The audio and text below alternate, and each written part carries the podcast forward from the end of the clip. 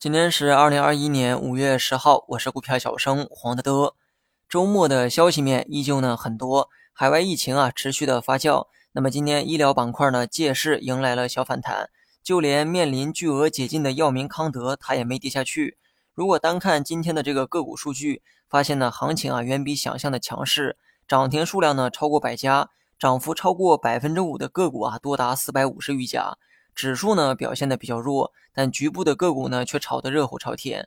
那么这个局部就是周期股，但凡能从地里挖出来的全部暴涨。资源股呢是很多行业的原材料，那么价格上涨的逻辑啊，则是供需失衡。去年疫情爆发，停工停产，随后呢经济复苏，下游的需求啊率先恢复，这个呢导致供需失衡，大宗商品价格呢开始上涨。另外，这其中啊也有过分囤积的因素在里面。有了去年的这个前车之鉴，又面对疫情的不确定性，很多企业呢也开始囤积暂时还用不到的原料，这就导致供给变得更加紧张。很多周期股估值呢已经偏高，现在涨得越高，未来的投资价值自然会越来越低。但市场呢总是少不了投机行为，短期的大涨也还看不到头。如果你拿着周期股却不知道何时出手，那么你不妨听听我的建议哈，问问你周边炒股的人，看看他们最近想抄底的股票是哪类板块。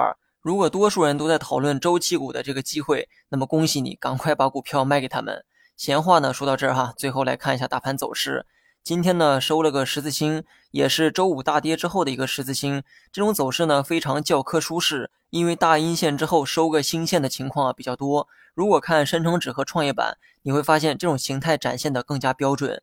单看大盘的话，有一定止跌的迹象，但是日线趋势呢开始下移也是事实。